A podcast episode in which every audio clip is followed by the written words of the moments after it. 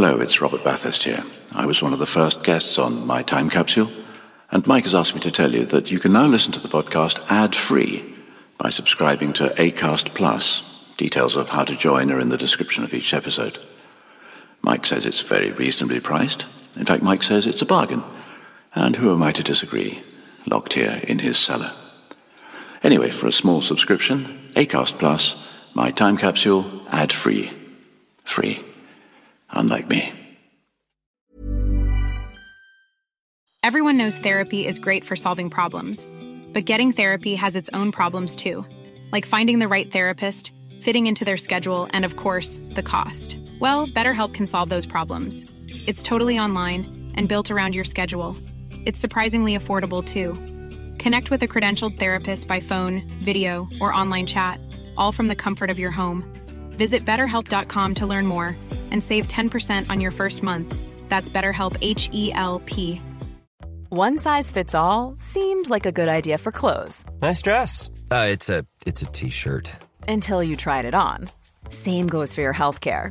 That's why United Healthcare offers a variety of flexible, budget friendly coverage for medical, vision, dental, and more. So, whether you're between jobs, coming off a parent's plan, or even missed open enrollment, you can find the plan that fits you best. Find out more about United Healthcare coverage at uh1.com. That's uh1.com.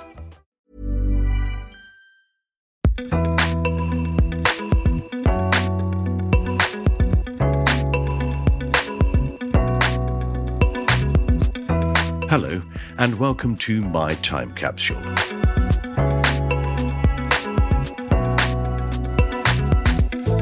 In this podcast, my guest tells me the five things from their life, four they love and one they loathe, that they would like to preserve in a time capsule. And then we chat about them. Chatting with me in this episode is the writer, director, actor, and comedian Katy Brand, who burst onto our screens with her own show, The Katy Brand Big Ass Show, in 2007. Katy's also been in Casualty, Peep Show, Rob Brydon's Annually Retentive, Head Cases, the film Nanny McPhee and the Big Bang with Emma Thompson, Let's Dance for Sports Relief, where she performed the dance routine to Beyonce's Single Ladies, Never Mind the Buzzcocks, which she hosted for Children in Need, Strictly Come Dancing in the 2012 Christmas special, where she danced with Anton du Beke, the film Walking on Sunshine, Mapp and Lucia, Midsomer Murders, yeah, am I the only actor who's never been in that? And Paintball Massacre. We'll hear more about her writing later. So here is the delightful Katy Brand and her time capsule items. Hope you enjoy it.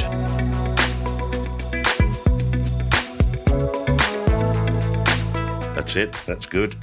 He says, pressing lots of buttons just to make sure everything's fine. oh, brilliant. Okay, Katy, it's really lovely to have you on my time capsule. Thank you very much. Thank you for having me. You're welcome. So, we're going to talk about five things from your life Yes. that you'd like to put into a time capsule. That's all there is to it, I'm afraid.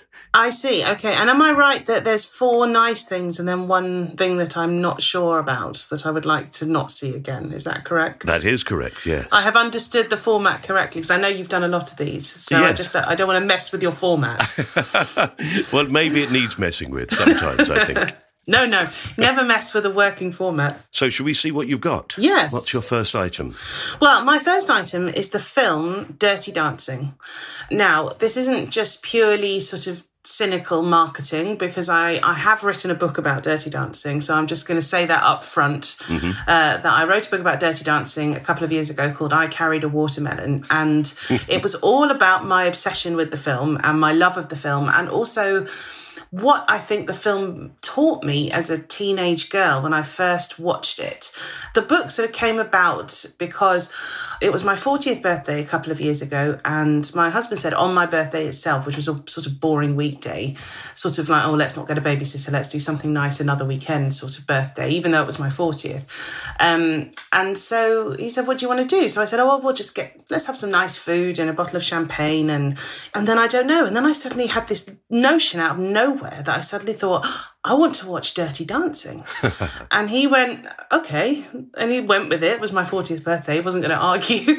Uh, and so we found it and we sat and watched it. And I thought, I haven't actually watched this film all the way through properly, sat down deliberately to watch it from start to finish since I was a teenager. And I was really obsessed with it as a teenager and completely obsessed with it from the first time I saw it, really, when I was about 11 on the TV. It came out on the TV.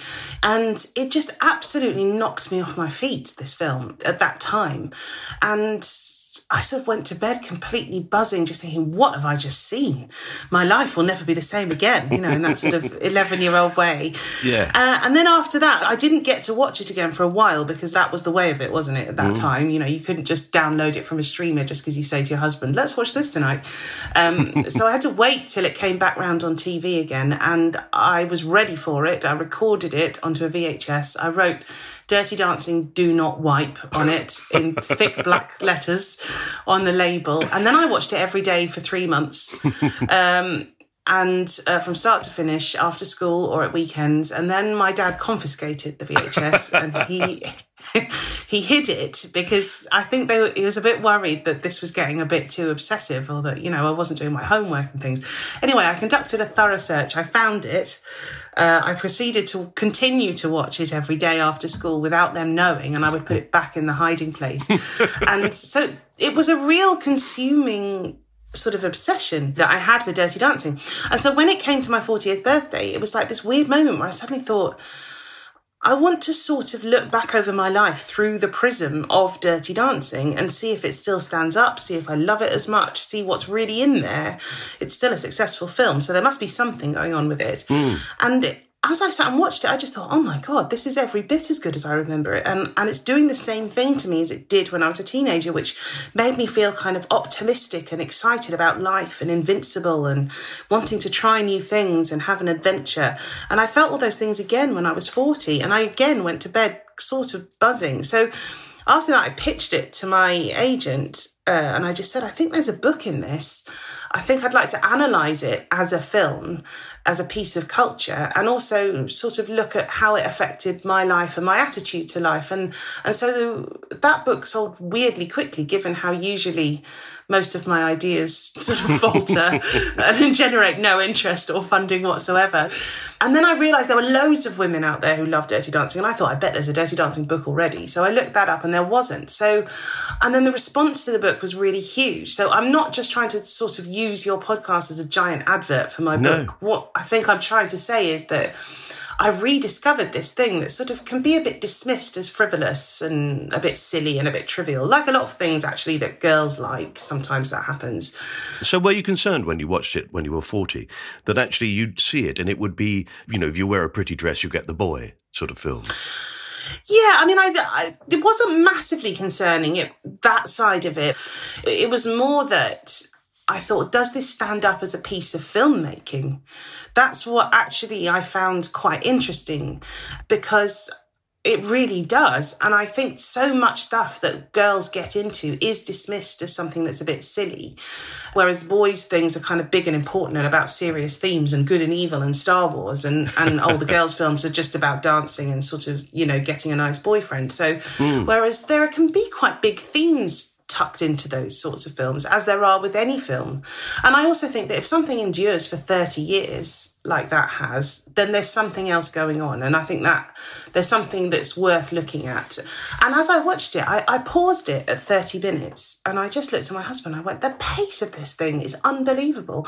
It's so tight. They've just delivered every setup of the story, like in this incredible way, which then it means you can have slower paced scenes later on. And I, I just think the whole package of the film is just a genuinely brilliant film. The script is great, the dancing is amazing, the chemistry is just once in a generation between Patrick Swayze and Jennifer Grey. And it's got all these messages for teenagers, not just girls, about, you know, grabbing hold of your life and going out there and getting, you know, learning something new. It's about first sexual experiences and how they can be built on trust and friendship and working together for a common goal. And, you know, it's got things about class in it. It's got things about father daughter relationships. It's, it's genuinely just packed full of this stuff. And then on top of all that, there's the whole issue of illegal termination of a pregnancy that that's like a whole thing people just forget that's even in there. but there's this huge kind of feminist storyline about the need for safe abortions and things like that. So it's just actually quite an extraordinary piece of filmmaking. And I, I just had this feeling of like, this needs to be looked at again. This needs to be looked at properly. And I just had this avalanche of a response from people about it afterwards. Lots of women, obviously, but some men as well. But just women of my age, particularly, just saying, God, actually, now I think about it, that, that really did have a big impact on me. And obviously, the dancing is incredible. Hmm. And that helps. And Patrick Swayze is gorgeous. And Patrick Swayze is gorgeous and lovely. He's this kind of gentle, sort of Texan cowboy come ballet dancer, you know, and that was all in him anyway as a man. Yeah. You know, everyone talked about this sort of incredible quality he had in that way. He could be quite sincere and innocent and sort of sexual at the same time. And, you know, it, they just put a package together. And I think as well, I was writing the book, I was having fun with sort of silly stories about my life and when all the times I've been an absolute dick sort of thing. but uh, in the book, there's a lot of that. there's a lot of source material for that. But just analysing the film and how you make a film that is more than a script, it's more than a star, it's more than anything. And just sometimes, even though they were all quite rookie filmmakers, just something comes together and it just works and it just is golden. And I think this film deserves a place, a proper place in sort of the cultural landscape. I'm going to have to look at it again. Because in my brain, because it's such a long time since I've seen it, mm. I was probably at the age where I disregarded it. Mm-hmm. I didn't really watch it. Because I thought exactly what you say, that I thought, oh, that's just about, you know, a girl learning to dance and being lifted in the air. I've seen- And also in my mind, I think I get it confused with Footloose. Yeah, yeah. Well, there's a lot of dance films of around that era, you know, starting in the late uh, 70s and moving up the whole of the next decade, and Grease and Saturday Night Fever. And I think thematically there's quite a lot of crossover. So, yeah, I mean, people do get them muddled up. But I, yeah, I would look at it again. And if you, if you still think, I mean, it is a great piece of entertainment. I'm not trying to pass hmm. it off as some kind of art house thing, but I think it's a really good film for, for 13 year old girls. I think it's a good film for everyone. But I sort of feel like it should be compulsory viewing for 13 year old girls. Watch Dirty Dancing and you will learn a lot about all sorts of things, I think. Um, And actually, after I wrote the book and it came out, the writer of Dirty Dancing got in touch with me.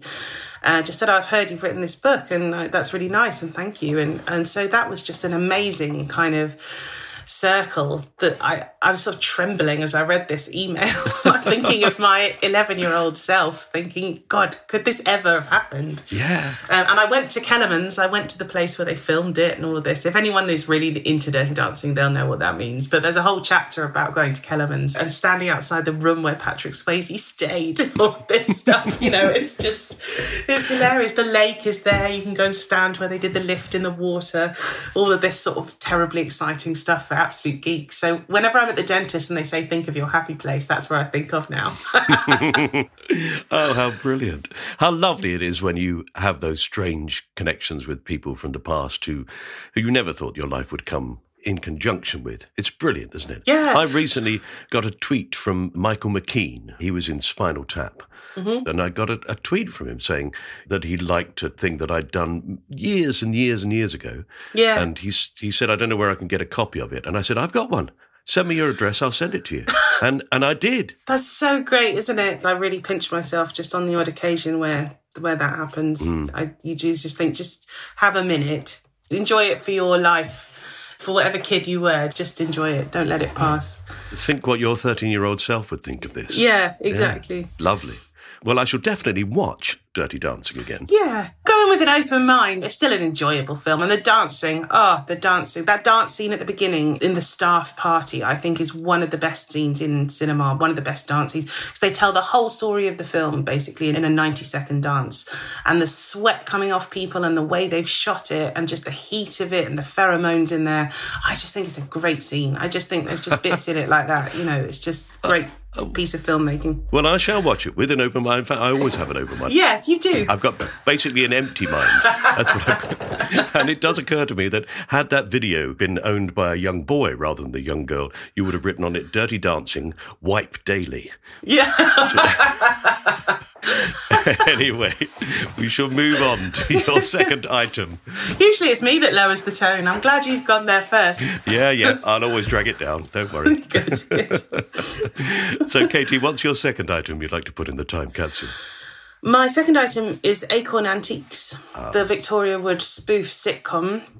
I mean, obviously, all of Victoria Wood is fantastic and a masterclass. But the thing about Acorn Antiques, particularly, I think that means something to me is that it's the first thing I remember laughing at that I felt that I got an adult joke. And so I, I, think we just had it on on TV. We were watching it like everyone would sort of watch the one of three things available to watch on a Friday night or whatever. and it was all in the sketch show, wasn't it? And then suddenly Acorn Antiques would come on, and I just ha- I do sort of weirdly remember as a girl.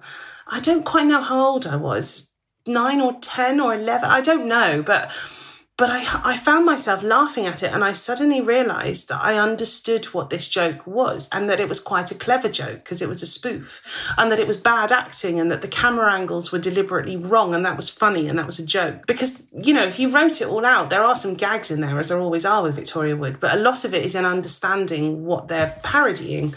And so I just remember suddenly almost click like having an epiphany and finding everything about it hilarious. And then every time we watched a victoria wood show i just wanted it to be acorn antiques and i wanted it to come back. It's always been one of my favorites of hers. It's just so hilarious. And obviously you know i was a bit obsessed with tv and film anyways. And I sort of had this idea that I wanted to work in those worlds in some capacity. So having jokes about making TV that I understood, mm. like as a youngster, I just felt like Earth's most sophisticated person.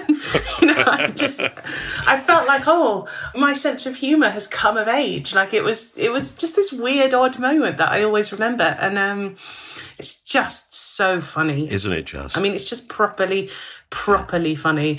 And just every line is ridiculous. I still think of that line of, you know, Celia Imrie on just at the start of one of the scenes saying something like in the phone, well, it certainly sounds like a genuine Picasso Martin, but I'd have to see it to be sure.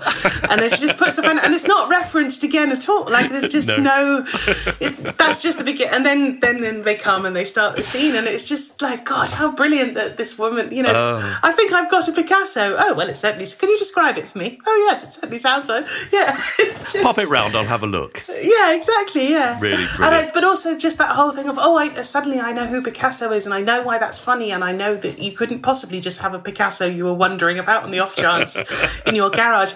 I just felt so grown up. So I know that that's mm. why it means something to me. But just objectively speaking, it's just absolutely hilarious. Yeah, every performance is extraordinary, isn't it? Yes. I mean, if you look at Julie Walters in that, it's a masterclass in how to be big and really small. Yeah, it's because it's really specific. And I think I always remember thinking about that, you know, when I've done performances of sketches and things like that. And the times I've got them really wrong and just gone over the top and like a bit all if in doubt shout and all of this. And it took me a while to learn just you can be a bit noisy and silly and a bit sort of over the top but if you find really specific things to do in the performance mm. like just a way of pronouncing a word maybe or just something unexpected about the way you're holding yourself or a face or a very very particular accent not just something you know i don't know but then you can get away with quite a lot she definitely does that they all do that they all just find these little funny specific ways just something nice little gritty something unexpected in it that just you know I don't, I don't know. It's it's just perfect, and you think, oh yeah, you just did that right. I wouldn't have done that. And of course, Victoria Wood actually plays the character that is in every soap. You wonder why they're in it, yeah. because they're such bad actors. Yes, I know. every soap has one of those. What it often is and it was probably a slight sort of satire Victoria was making on herself as a performer as well, is that if you're the type of actor and I am this type of actor that is always hyper aware of the schedule and whether we're sticking to this and what the lighting's doing and is that line quite right? Basically, all a bit sort of bossy boots going on in the back of my head. You're not actually fully concentrating on the acting.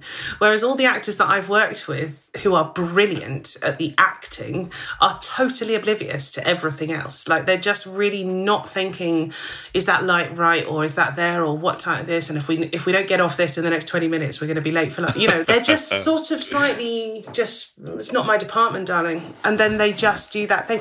And weirdly it's like victoria wood is playing that part the part mm. of babs and the part of herself because she's always slightly glancing off camera and like checking am i in the right place?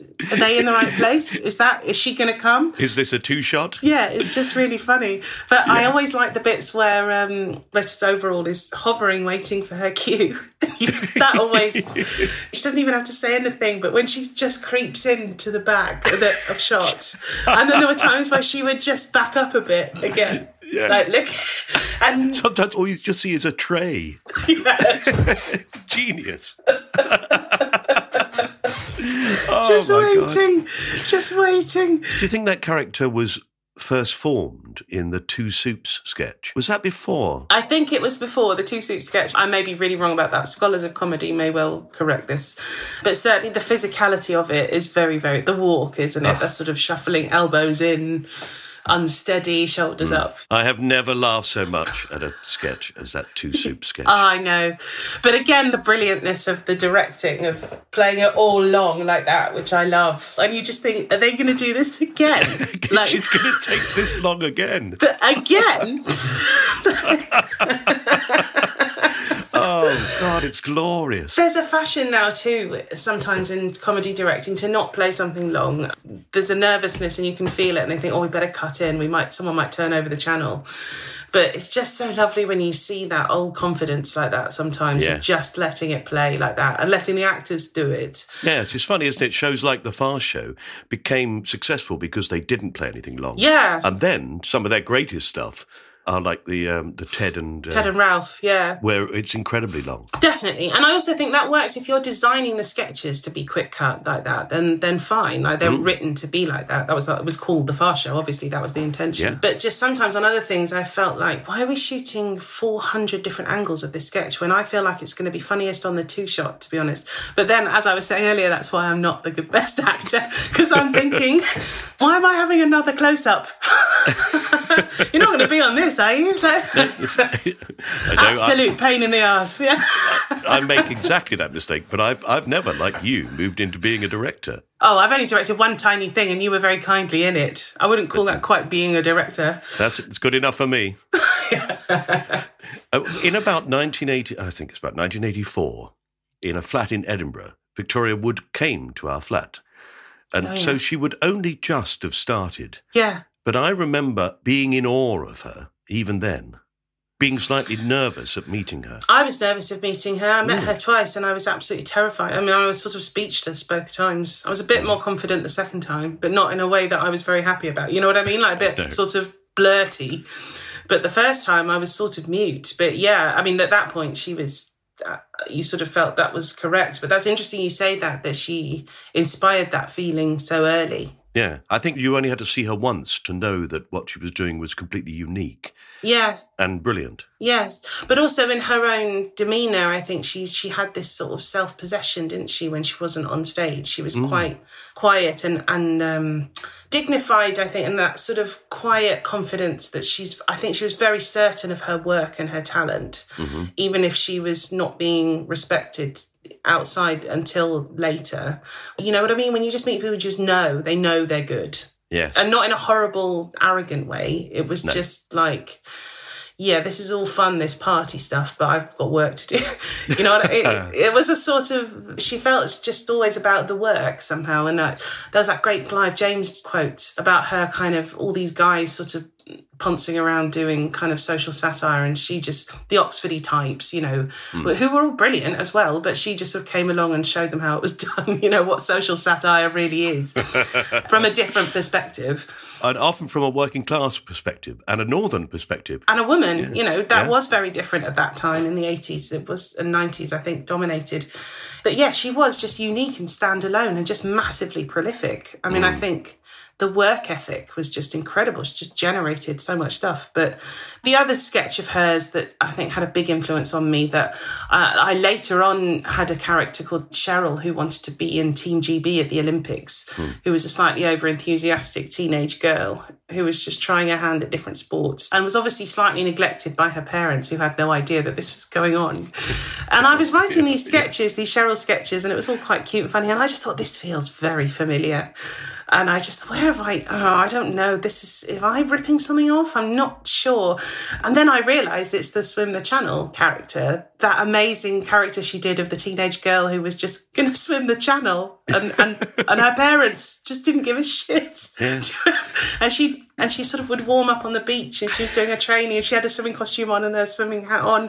But anyway, luckily my Cheryl sketches were deemed different enough, but inspired by. But you can see how it's gone deep. And obviously, everything I did early on was parodying. So hmm. obviously, the whole sort of Acorn Antiques thing went in deep. God, Victoria Wood and Acorn Antiques, just glorious. And those final films where they actually looked at it as a retrospective. Yes. And all the characters came out of character and played themselves as actors. Julie Walters is essentially Joan Collins. Ah. Yeah. Doing that retrospective, just the joke within the joke. And you can participate in it as a viewer because it's been around for so long and it's just the best sort of combination of things, I think. Wonderful. Yeah. Okay, well, we would definitely put Acorn Antiques into the time capsule with great joy. Thank you. okay, that's two items. So what's number three, Katy? Number three is the book Portnoy's Complaint by Philip Roth, and probably Philip Roth generally, although I don't think he'd very like much like being confined to a time capsule, even though he's no longer with us. Um, it's a book that came out in the late 60s. It wasn't Philip Roth's first book, but it is probably his dirtiest book overall uh, in quite sort of a competitive field of his work i think um, Right. have you read it do you know of it at all Do you know I have never read any Philip Roth, Oh, okay. Well, so you can educate me. well, I wouldn't go that far, but I um, I could maybe point at some things. the um, it so he has a bit of a controversial reputation, and so uh, everyone sort of knows that I think, and he's has often been the charge of various things, misogyny, and you know all sorts of things leveled at him. And I sort of started reading Philip Roth before I really understood that, the, or the the cultural criticisms of him. I just really enjoyed these books, and they just sort of blew me backwards a bit to be honest. I didn't quite realize you could write like this i think was my earliest impression of it. And portnoy's complaint itself is a short book about a young Jewish man and his slightly sort of difficult and overbearing Jewish family who is completely consumed with sexual thoughts all the time and is a chronic masturbator. um, and there's a famous scene that most people know of, of when they think of Portnoy's complaint of of the protagonist relieving himself into some liver uh, that he's bought for tea on the bus and then bringing the liver home and his mother cooking it and the family having it for tea. So that is a, a- sort of. I know we discussed lowering the tone earlier, but that that's Yeah, well, I'm embarrassed about you- my joke now. Yeah, when you I- when you you say might know what was coming. Uh, I- so to speak. I'm sorry yeah. to use that word. Sorry. yes, I don't mean to lead us down a path we don't necessarily want to go down, but it is. That is what the book is about. It's extremely funny. It's quite short. It's a sort of short, furious beat off of the book. I'm sorry to put it any other way, but it's incredibly funny. Well, to me it was anyway, and I just sort of couldn't believe what I was reading. I sort of got into Philip Roth in my early twenties and I immediately loved it. I just should say, not all of his books are like that. I mean, a lot of them do deal with sex and lustful urges and transgressions and carnality and depravity and all sorts of things like that, but not all of them do. And there are very beautiful kind of books about, you know, like The Plot Against America or American Pastoral or all of these sorts of books that deal with big themes. You know, he hasn't got the reputation he's got just from writing a book about wanking. But, um, what I think I found was I read it and I just, like I say, I just thought I didn't know you could write like this. Like I didn't know this was allowed. Not that I particularly wanted to write about those themes, although I think sex is a really interesting theme to write about generally. I've just written a film all about that. But yeah, it was just the style, this kind of spare, just sort of stabbing style of, but funny and pushy and sort of difficult, but not flowery or no, no kind of feelings, unapologetic, self lacerating kind of just sort of pump of words just but brilliantly constructed as well. And and so yeah i just there's a few people like that. There's a few thing moments like that where i have sort of punched out of what was a sort of nice middle class home counties sort of life and just sort of something chimed with something else i think in me or, or some sort of attitude or energy or something like that where i just thought oh okay you can do this Particularly in a world that seems to be going slightly the other way at the moment, where people Yeah. well, you can't talk about that. You can't say that. Well, funnily enough, there's a huge biography of Philip Roth that's about to come out in early April. And um, I saw a headline the other day, and it won't be terribly flattering, all of it, because you can't be about Philip Roth because he was an absolute arsehole sometimes. but um, it was interesting. I saw in the paper the other day some headline saying, Is Philip Roth going to be cancelled as a result of this book? And I just thought, well, the man's been cancelled so many times. I mean, and he's dead. I think, as Victoria Coren pointed out, he was sort of cancelled, you know, unilaterally in 2018. Yes. But uh, as we have learned, you can still cancel people after they've died, especially if they have a statue. And so I think there's this sort of looking back at his transgressions, but it's sort of poetic almost because he never stopped cancelling himself. All his books were about ripping himself apart. And he had this alter ego called Nathan Zuckerman, which was in a range of other books, the Zuckerman books that he wrote, where he took he used another alter ego to discuss his success with Portnoy's complaint, which was a huge commercial success, and basically saw him comprehensively cancelled, certainly by his own community and many other people who were just disgusted. but it launched him and he became a celebrity. So then he wrote further books examining that using an alter ego and then Nathan Zuckerman he could so he could sort of look at himself from outside, dismantle himself. Some others of his books are just almost verbatim dialogue of him discussing how he uses people in his life. He was married to Claire Bloom for quite a long time, and she has a lot to say about him and how his marriage wasn't very healthy and that he used her for that, for his work. And she's absolutely right about all of it. I'm I have no doubt, but she still acknowledges he is a genius. So it's sort of what do you do? You know? Well, yeah, I mean, it's important to know these things about people. It's important to know the context in which something is written and the Mm. sort of person that wrote it, what they believed or what they did, that you may even object to incredibly strongly. But it doesn't Yes. make the work something that you should then, I think, be something that you should then say, well, then we mustn't listen to it. Yeah, but I think you can also judge the person and, and still see that the work is good. I don't think you even necessarily have to say, well, in a historical context, that would have been okay. So that may apply to some things, but you could also say, no, in any context, that, that was wrong. But mm-hmm. still, they have created a work that, and I think, I think that's what's so difficult and, and sort of troublesome and frightening and unpleasant about people who create genuinely great works of art who are awful people mm-hmm. and treat other people very badly because it's confusing for your soul. Because on the one hand, you think, how can somebody not have something deep and good and profound inside them? They must have. Because they produced this and this speaks to something human in me. So, how can they have all that inside them and still treat these people like shit? Yeah. Like, why can't they bring these two things together? Though this is very confusing for me because on the one hand, you're like Michael Jackson, you know, you're making music for the ages. There must be something divine in you, and yet, I mean, you know, the we don't fully know what the but it's, he was certainly a very disturbed man. Mm. And i speak as someone who was a really big fan of his as a teenager and would have if twitter was around then i would have been defending him you know like a little twat. So like you know i i just think it's a really tricky one and philip roth sort of falls into that category of the awful genius but the thing about philip roth was i think he sort of knew he was an awful genius and all of his work was really an examination of how awful he could be you know?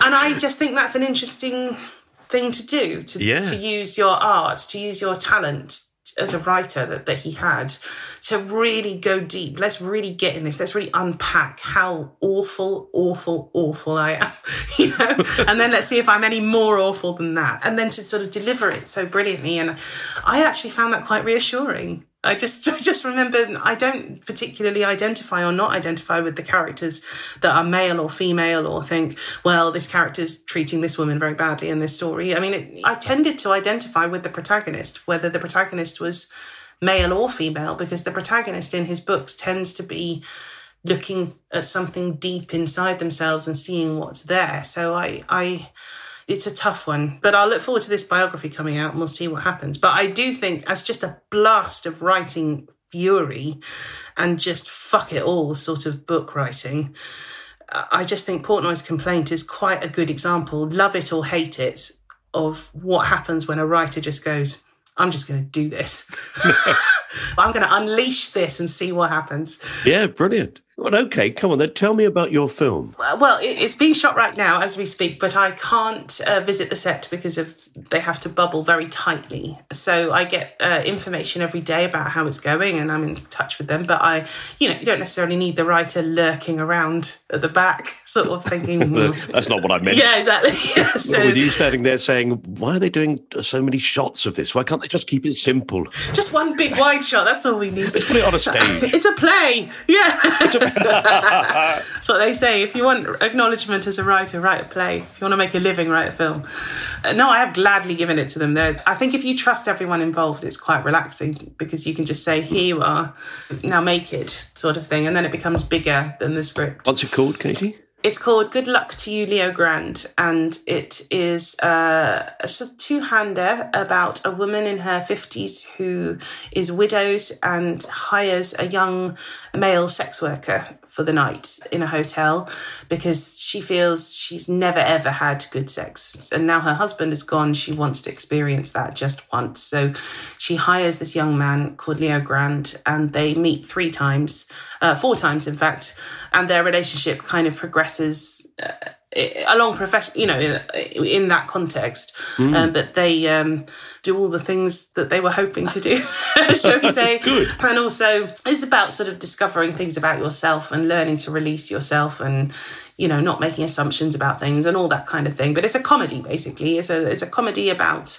a woman in her 50s who hires a young male sex worker for the night for a night of bliss and um, Emma Thompson is playing the woman. Oh, I'd be shit then. Yeah, really disappointed. Never mind. And um, Sophie Hyde is directing it, who directed Animals, and Daryl McCormack is playing the young uh, Leo. And so they're they're stuck in it right now, and they're doing it right now. So fantastic. I hope it works. I can't wait. I'm very excited. Thank you. Yeah, it, I mean, it was quite amazing because I did. Um, I wrote it just for myself, really, just over a year ago. Um, and I thought I might enter it into a playwriting competition or something because I, I, wasn't really getting much away. And I thought, oh, I've just had this idea. I'm just going to write it and let's just see if anything happens. Mm. Um, and I thought I'll enter it into a play competition maybe, or I didn't quite know what to do with it. And then I sort of forgot about it Uh, because I had other work to do and I got a part in a show and all this stuff. And then last summer, my agent put me in touch with a producer who was looking for COVID safe projects. And I thought, well, I've got this sort of two hander. It's in one hotel room. I always write things that are cheap anyway because I think you're more likely to get get it going. we open on a beach in Tahiti. Yeah, exactly. And the hordes of soldiers. Six elephants. Yeah, exactly. Yeah. so yeah, so this producer just took it on and it's just kind of gone from there. So yeah, I hope I hope it's great. it's a great team.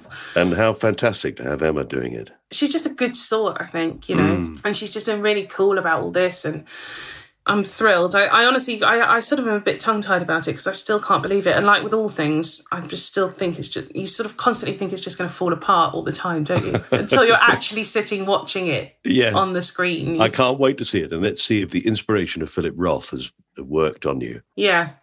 Yeah. Okay. yeah, I'll go with that. okay. Okay. and in the meantime, he goes into the time capsule. Okay, we're going to lock him away, the dirty old misogynist. Yeah, exactly. Yeah. Don't let him out again, for God's sake. Okay, let's move on to item number four. Right, it's time for the obligatory break in the middle of the podcast, in case anyone wants to play an advert or two. Let's see if they do. A lot can happen in three years, like a chatbot may be your new best friend. But what won't change? Needing health insurance. United Healthcare Tri Term Medical Plans, underwritten by Golden Rule Insurance Company, offer flexible, budget friendly coverage that lasts nearly three years in some states. Learn more at uhone.com. Hey, I'm Ryan Reynolds. Recently, I asked Mint Mobile's legal team if big wireless companies are allowed to raise prices due to inflation. They said yes. And then when I asked if raising prices technically violates those onerous two year contracts, they said, What the f are you talking about, you insane Hollywood ass? So to recap, we're cutting the price of Mint Unlimited from $30 a month to just $15 a month. Give it a try at mintmobile.com slash switch. $45 up front for three months plus taxes and fees. Promo for new customers for limited time. Unlimited more than 40 gigabytes per month. Slows. Full terms at mintmobile.com. Ready to pop the question? The jewelers at BlueNile.com have got sparkle down to a science with beautiful lab grown diamonds worthy of your most brilliant moments. Their lab grown diamonds are independently graded and guaranteed identical to natural diamonds, and they're ready to ship to your door. Go to BlueNile.com and use promo code LISTEN to get $50 off your purchase of $500 or more. That's code LISTEN at BlueNile.com for $50 off. BlueNile.com code LISTEN. Welcome back. Okay, let's hear the fourth item that Katy Brand would like to put into her time capsule. Item number four for me is the genre of music known as hip hop which is something I love and have loved for a long time. And I still turn to it for any kind of boost. It tends to be my walk on music if I do some live shows. It's what I listen to to get ready for a show. If I'm feeling a bit down, it's what I like to dance to. And I just, um, I've always liked the whole attitude of it as well. And I, I think I've really loved it since I sort of started getting into music, really. It wasn't very fashionable for a suburban home counties white girl in the 90s to be into hip hop. Um, I wasn't trying to prove a point or appropriate anyone's culture or insert myself into a world that didn't, you know, did, I didn't need to be in or anything like that. I, I just liked it. I just really liked it. I loved the beat of it and just the, just the whole attitude and swagger of it. And I love the women that were involved with the hip hop scene as well. I really enjoyed the way they carried themselves and spoke and all of this sort of stuff. So, yeah, when I was growing up, and particularly the school I went to and the area I grew up, it was very normal to love Nirvana and Rage Against the Machine and REM and all of those sorts of bands of the night, the sort of indie scene of the 90s. Or be a goth. Yeah, or be a bit gothy or all mm-hmm. of that kind of thing. Um, but particularly the kind of, you know, dirty plimsolls and, and t-shirts and sadness uh, sort of music vibe that, that really did dominate the charts at that time. Yeah, hip hop in itself just sounds more jolly, doesn't it? It's hip hop. Yes, it's hip hop. Yeah.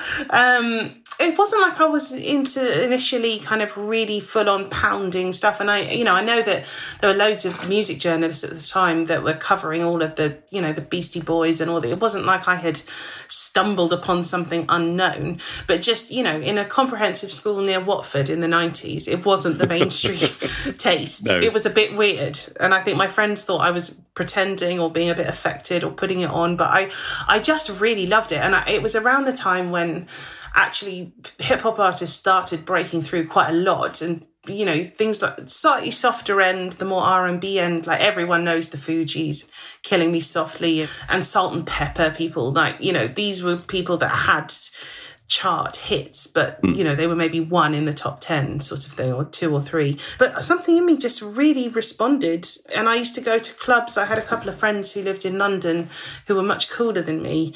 And we would go to hip hop clubs dancing together in my late teens. And I just had the best time dancing at these clubs. And still, it's just the best night of dancing, I think. And so, yeah, it's my go to music for just feeling like I need to just sort of pep myself up and get on with something. Yeah. Am I getting too technical if I ask what defines a hip hop music? Well, what people tend to think defines hip hop is the beat. So I believe, and again, people might correct me on this, but a, a hip hop drum beat is your kind of basic dum, ch, dum, dum, ch, dum, ch, dum, dum, ch, or even just dum, ch, dum. I mean, it's quite a basic, but that kind of dum, dum, ch, and then people will rap over it on the breaks but they'll they'll cross over. But but people play around with that beat. But generally speaking what defines a hip hop track as opposed to an R&B track or a swing or something like that is that very steady hip hop beat. Mm. so that's the kind of i think the most essential thing. But then on top of that, it's all kinds of things. You know, it's that it's sampling and it's using, yeah, bits from other tracks and, and mixing them up and playing them over and over again, and then rapping over the phrasing rather than on the beats, on the off beats. So like people like Jay Z, people talk about his phrasing or Notorious B.I.G. like that, the, the way that they would do internal rhymes and phrase over bar lines and all of that sort of stuff, though that you're going, you're in the gaps of the beats. Mm. Um, and when you get that right, just that beat and a good rapper and the bass, it just I don't know, it just sort of energizes me in this way. And and again I think as well when I was younger, I just, you know, I was quite sort of pushy and driven and a bit of a handful. there weren't very many women around that time in terms of who was being idolized and who was being held up and stuff that were that seemed to have this sort of real sass and just way of talking and unapologeticness about them. It was all kind of turned in pigeon toes and looking sad. Do you know? to yeah. me, anyway, where I lived, um, was the sort of dominant vibe. Whereas this was just like we just come out swinging, like you know, we're here and we're going to say some stuff. And I still find it really exciting. There's a very good documentary about Biggie Smalls that's out on Netflix at the moment that you know shows a little bit of the women that were involved with his rap outfit, people like Lil' Kim and all of that, and just that sound they bring to it, I think is is really good. And I know that there's always talk about the way hip hop talks about women, and I, you know, I'm not going to pretend that isn't a part of it, but when you get those really powerful female rappers as well, of which at the moment they're really dominant in terms of Nicki Minaj and all, you know, all mm. of those Cardi B, they're they're just all over it at the moment, and just that attitude and energy, I, I just love it. I still love it. I still find it really just energizing. Yeah, I'm always amazed that thinking of the length and the history of popular music, as it were, from sort of, you know, the late 1950s, after all that time, somebody comes up with something new. Yeah. It amazes me. How the hell did they not notice that before? Yeah, I know. Well, it came in with samplers and the new technology of the, you know, being able to sample a track and lay it over another track and then distort it. Obviously, people were sort of DJing like that with turntables, but being able to then put it through a sampler, but also laying up a track. You know, Prince wasn't necessarily hip hop, he was just sort of everything. But, you know, that skill of laying a genius like Prince has the finished article in his head, perhaps to some extent, but we're just going to lay it up tiny bit by tiny bit by tiny bit, a thing here, a thing here, and just, and then you just make this thing that's like a sort of just hooky as anything. Still in my head, I still find it difficult to accept. My musical brain was trained at a time when everybody went for a middle eight. And I still go, where's the middle eight? Where is it? Yeah. It's, the same beats kept going right the way through. It's not changed. Mm-hmm. That's my musical brain, and it still rebels somewhat against the constancy of hip hop. Well, they have the breaks. So dancing in the break is break dance. So so you have the break on the beat and then it might be a hold and you might just have something sort of like a snare for a bit or just a bass line and then the beat comes back in again. And you get a lot of sort of bass line sort of noodling as well. So mm. but yeah, I think the pounding relentlessness of the beat is actually something I quite like about it. Yeah, yeah. I've grown to like it. Have I've, you? Yeah, well my son's in his late 30s.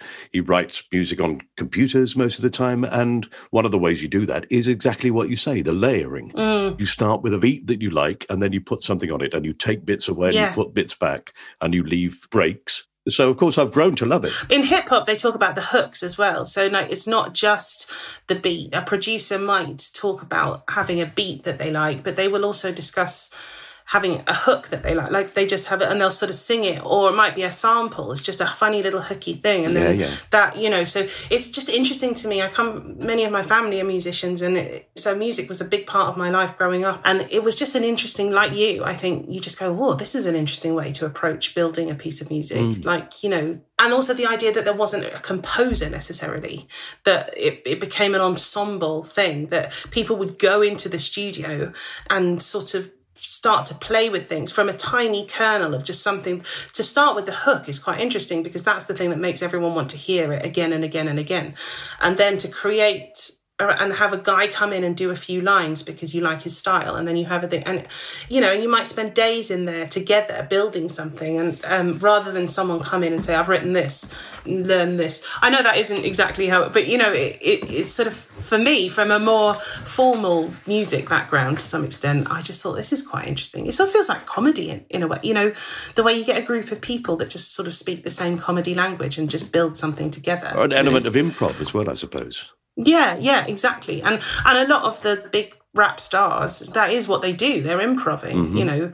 And, and they seem to just speak it from nowhere. I mean, people talk about someone like Jay Z just coming in and just doing it. I'm sure he's been working it out in his head, but it is improv and they they do these rap battles the mcs dueling in the street Mm-hmm. about uh, you know who's who's the fastest who's the smartest who can do all this. And just i just liked all that. There's the kind of framework for confrontation that's artistic and pushes you on and is competitive. You know i i quite like all the feuding and not when it ends in multiple deaths but you know just just when there's that sort of pushing each other on and goading each other a bit and trying to find the best. How but how good can you be? Like if I'm this good, how good can you be? Now can you do better than me? Okay, you've done better than me. Can I do better than that? I think it's quite a fertile way for people to develop. Yeah, I'm sure that a lot of people who, uh, probably more people of my generation, would not take interest in it in the same way that my parents didn't take interest in the things that I was listening to because they said, well, I can't understand the words. Yeah. And I'd watch young people listening to that sort of music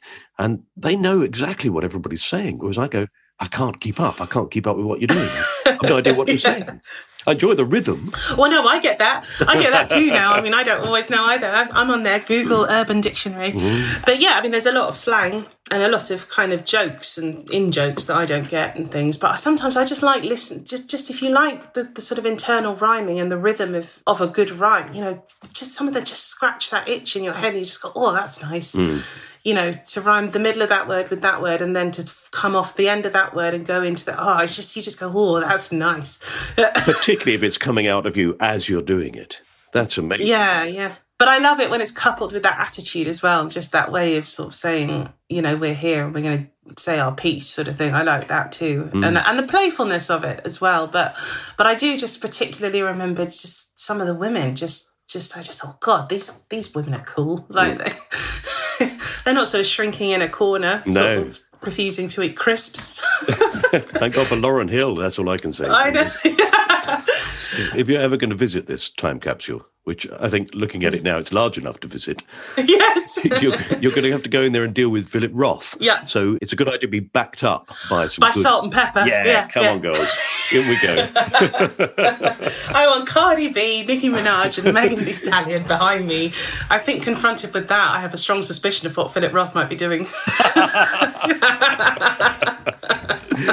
Brilliant. Okay, Katy. So we're moving on to your last item. yes, so my last item is the thing I'm going to bury. I want to just warn people that this is no disrespect intended. This is a wholly personal thing. Um, and I am going to bury my youth Bible. And I want to clarify that I'm not burying the Bible, but more my youth Bible. I don't know if you use images from this, but I still have it here. Oh, I can do, yeah. The cover design is by me, where I cut out lots of stickers and words and stuck it all on with sellotape when I was about 15. Things like um, Inner Peace and Help, interestingly, Hear Me Roar, Heaven, Love, A Life Devoted to God, all of these things that I stuck on here to. Uh, basically, I think, try and catch the attention of my church worship band leader, who I was completely in love with, who I actually stuck You Can Find Love on the spine from a newspaper. Um, but I was a teenage Christian and I became a Christian broadly by myself. I don't hold my family responsible.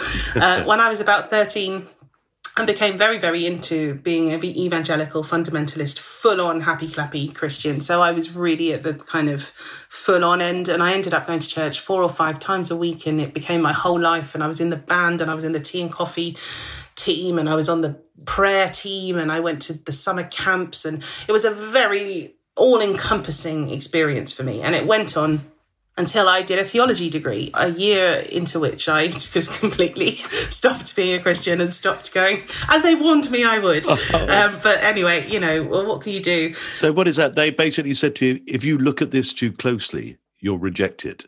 Yes, essentially, yes.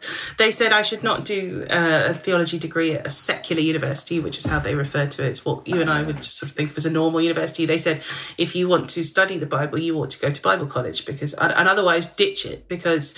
To be honest, there's a lot of souls out there that need saving, and you shouldn't be spending your energy on this. You need to be out there, you know, doing practical Jesus, the work of the Lord, not this sort of thing, Mm. undermining everything.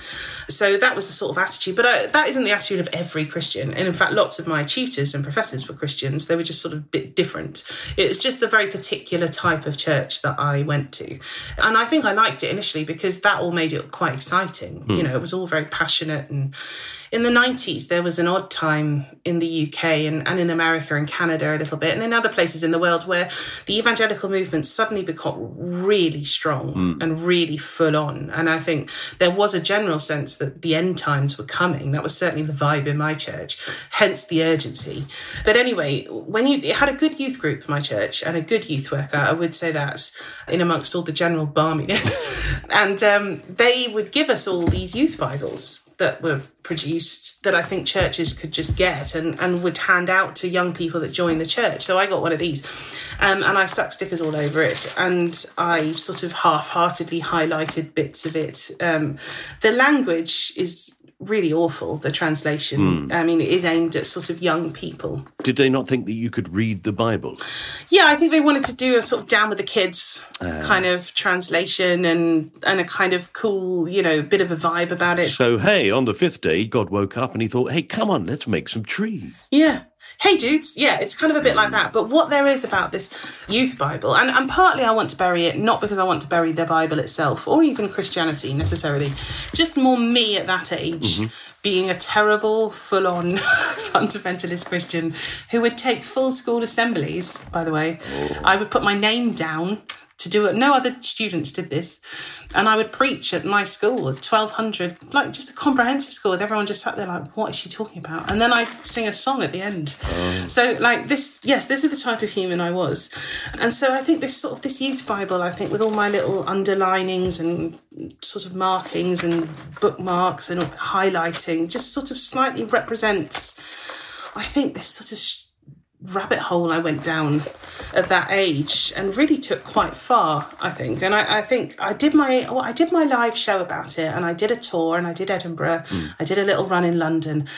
And I just thought, okay, I've sort of dealt with that part of myself, I think, now, I hope. You know, I think confronting your teenage self is quite an interesting thing to do sometimes. And I was, like I say, a bit of a handful and quite ambitious and driven. I had things I wanted to do, and, you know, I wanted to get on with it and I wanted everything now and all of this sort of thing. So uh, there was an element of all of that and, and preaching in the Watford shopping centre on a Saturday morning. this. You were very certain then as well. You were very certain. Yes, I was appallingly certain. I also say if I, Twitter was around then, I mean, I just would have been appalling.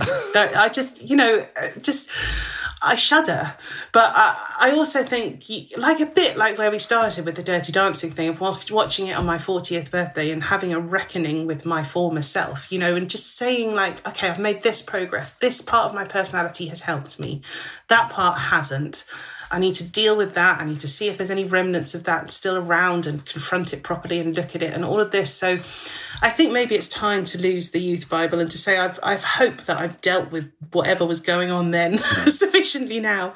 But one of the things that makes me laugh about this youth Bible is that um, I'm not going to read out any actual scripture to laugh at because that's I'm not sure about that. It's a good idea. But what they do have in this particular youth Bible is these every page has a funny little story that someone else has written. Somebody other than God.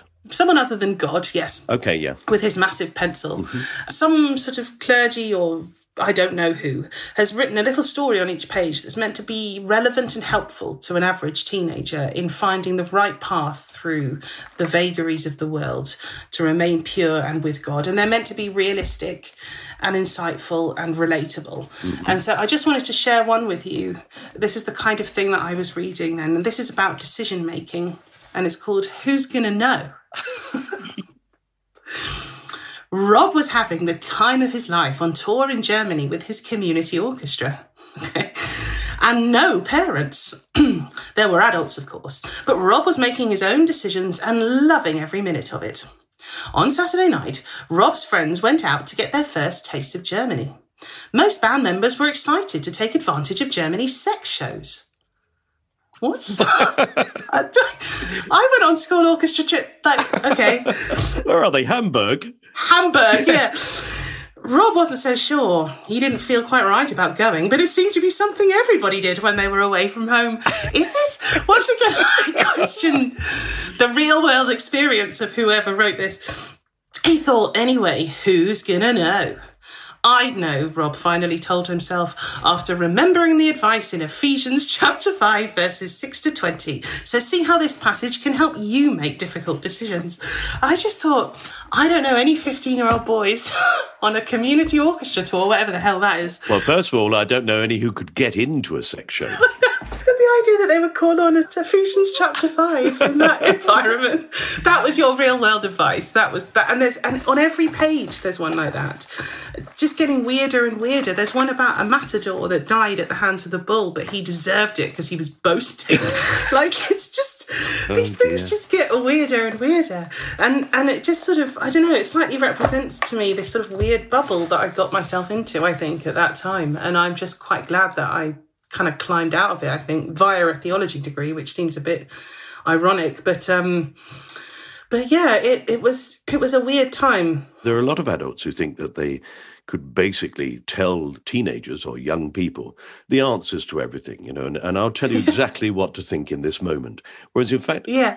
the world would be a much better place if we were listening to teenagers. Yeah. Who I think probably are far more inspired and far more open to ideas than you become when you're over 50. Yeah. You're the last person who should be lecturing them, I think. Yes, and I do just think, you know, you can't halt progress. Like I, I know everyone knows that, and it's not exactly. I'm not going to win any awards for com, you know, coming up with that. But I didn't know that. Is it true? It yes. Well, it, I, I think it might be true. Yes, and I want to break it to you gently. I'm Just going to write that down. Hang on. But I just think sometimes people like don't quite realize what that really means that you don't internalize it properly until you are a bit older mm-hmm. and you look at people younger than you who feel things and see things quite differently to you and you just think well, I literally can't halt this. Even if I want to, I can't. So you're just going to have to get on board because, you know, as you move up the generations, it's weird. You see that you're not in charge. You know, my stepdaughter's 21 and she's brilliant about things like this. And she's, you know, she's quite political and she's got lots of opinions and she, all this great stuff. And we had this joke about um, being vegan and stuff. And I was just sort of saying, you know, I do like to eat meat, but honestly, I just feel like I'm going to just get in as much as I can now because at a certain point, I'll just be allowed to eat what people your age tell me I can eat. so, you know, maybe you'd be gracious and allow me something every now and again, but like I'm not under any illusions. And I didn't mean that nastily or we laughed about it. I was just like, people your age are going to be making the laws mm-hmm. that govern the end of my life. So I just need to get on board. Yeah, it's true. My mother-in-law, you know, I'll write you a check. A, a what? Yeah, yeah. My grandparents, um, my paternal grandparents were always really on top of new developments. I look back now and I just think they were really smart to take that attitude actually, mm-hmm. because, you know, I remember all being called to their house in the late 80s to see this new thing that they got, which was a fax machine. Uh. and we sort of sat and watched, and they pre arranged that they were going to fax someone in Australia and they were going to fax back and we were going to watch this happen. Mm. I mean, they were one of the first people to have a fax machine, so they didn't really have anyone to fax. but they were so on it, like really excited. Like this goes up to a satellite and it comes back down down here, and like you know they were on emails early on and all of this, and it just sort of was like. God, that's weirdly more relaxing, I think, than trying to fight it all the time. you know, because I just think I don't want Google glasses, but maybe I just won't be able to live an efficient life without them. So, what are you going to do? You can't halt progress. They're just going to do it anyway. Sort of in reverse, you're going to be Alexander Graham Bell sitting there saying, when somebody else gets one of these, it's going to be brilliant. I know. I know. I think my dad always said, you know, if, if email had been invented first, everyone would have got excited about the telephone. Be like, God, well, I don't even have to write this thing. I just pick it up and talk to them. That's astonishing. Think how much time that's going to save. Right, I know. My granddaughter rang me the other day on the landline. Yeah. I answered it and she went, hello? And I went, hello? She went, is that you, Grandad? I said, yes. Is that you, Edie? Yes. I'm calling you on the telephone. we talked about how interesting it was that we could talk to each other but not see each other. yeah, Really interesting conversation. But for her, it was an amazing piece of technology. that's so interesting. I mean, technology's just gone at such an extraordinary pace over the past hundred years. I'm not surprised humanity is slightly struggling to catch up. Mm. And I guess maybe future generations will just calm down a bit and just start to pick and choose what they want. I mean, some people are already buying old Nokias that you can't get emails on, and there's always the discussion about how invasive email is and all of that sort of stuff, you know. So maybe there will be a way to temper it, but that in itself will be the progress, I guess. But yeah, I mean, you sort of envy people. If people can just live their life completely happily and, and without any cares, without a smartphone, then do it. But there's no point pretending smartphones aren't around. No, I know. no point being cross with everyone else for having one. Oh, Katy. So, yes, I will definitely take your youth Bible. My own personal copy. Yes, indeed. Not the Bible, not religion, just your personal copy. The one thing that obviously was fantastically important to you as a teenager. Yes. I've seen it and the amount of work you put into that thing. Oh, yes. Yes, it was. I used a lot of sellotape. um, I'm not 100% sure why I kept it all this time. I, I, did take it on tour with me. When I did, I was a teenage Christian. So it's it kind of came round again yeah. and served a secondary purpose. But now I think I might just sort of turn away from my teenage self now. I feel like I've sort of dug into her quite a lot over the past few years and just sort of crack on with what's to come. Yeah, the woman in her 50s who's getting sex workers to come to her hotel room. Yes, Yeah. let's hope so. I've written my own future. Why not write a good one? Oh, Katy, how lovely to talk to you. It's been really gorgeous. My pleasure. Thank you for having me. You have been listening to My Time Capsule with me, Mike Fenton Stevens, and the, I'm sure you'll agree, lovely Katy Brand. If you'd like to hear more of this podcast, then you can subscribe to it on ACAST or your own favourite podcast provider for all episodes instantly as they're released, completely free. If you get offered the opportunity to rate the show and maybe even write a short review of it, we'd be delighted if you'd say something really lovely about us. Now, to find out what we're up to and what's coming up, you can follow either me or My Time Capsule on Facebook, Instagram, or Twitter.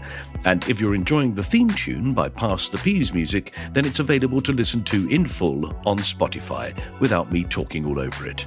My Time Capsule is a cast off production. The producer was John Fenton Stevens. Thanks for supporting us. Please do tell your friends. I mean, you know, look, I'm not demanding you do, there's no pressure. I'm, I'm not twisting your arm or anything. Although, obviously, that, that spyware that goes with this podcast means that I have some very interesting footage of most of you, which I'll, I'll, I'll probably never make public. Probably. Oh, and yeah, for your information, Philip, turning the lights off doesn't help. It's infrared. Bye. I'm still here. No, I'm lying. Actually, I can't see a bloody thing. Or can I?